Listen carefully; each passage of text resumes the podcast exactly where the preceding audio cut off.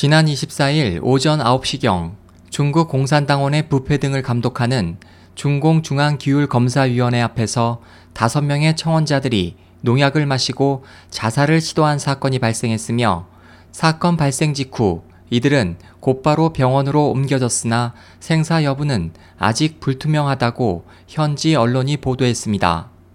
보도에 따르면 당시 현장에 있던 한 남성은 남자 한 명과 여자 네 명이 자살을 시도했다며 그들 모두는 장수성 전장시에서 온 청원자들이라고 말했습니다. 목격자들에 따르면 이들이 농약을 먹고 땅에 쓰러졌을 때 근처에는 두 대의 경찰차와 경찰 몇 명이 있었지만 이들의 상황을 방관했으며 시민들이 이들에게 알리자 현장으로 온 경찰들은 우선 상황을 촬영한 목격자들의 카메라를 압수하려고 했습니다.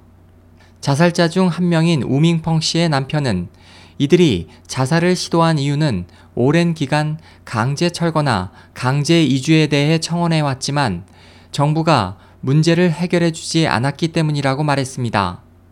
유 씨에 따르면 이들 부부의 주택은 2007년 당국에 의해 강제 철거됐으며 그 후 지방과 중앙정부에 7년 이상 청원해 왔지만 아무런 답변도 듣지 못했습니다. 다른 자살자인 자오질란 씨는 임대주택에 살았으나 2009년 7월 당국은 도시 개조를 이유로 자오 씨에게 정당한 보상도 하지 않은 채 이전을 요구했으며 이에 대해 청원하기 위해 시청을 방문한 자오 씨의 모친은 현장에 있던 공안에게 폭행을 당해 중태에 빠졌으며 10개월 후 사망했습니다. 또 여관을 운영하던 80세 자살자 리추이란 씨는 2001년 4월 시 당국이 이전을 요구하며 가스, 수도, 전기 공급을 중단했고 당시 약속했던 보상금 100만 위안도 지급하지 않았으며 리 씨를 계속 위협했습니다.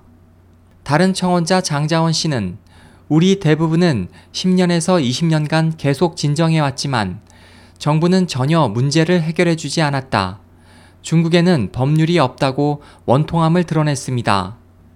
우 씨의 남편에 따르면 베이징시 공항국은 이들 다섯 명 청원자 가족들에게 전화로 이들이 병원으로 이송됐다고만 알렸을 뿐 병원의 이름이나 이들의 구체적 상황에 대해서는 설명하지 않았다고 말했습니다.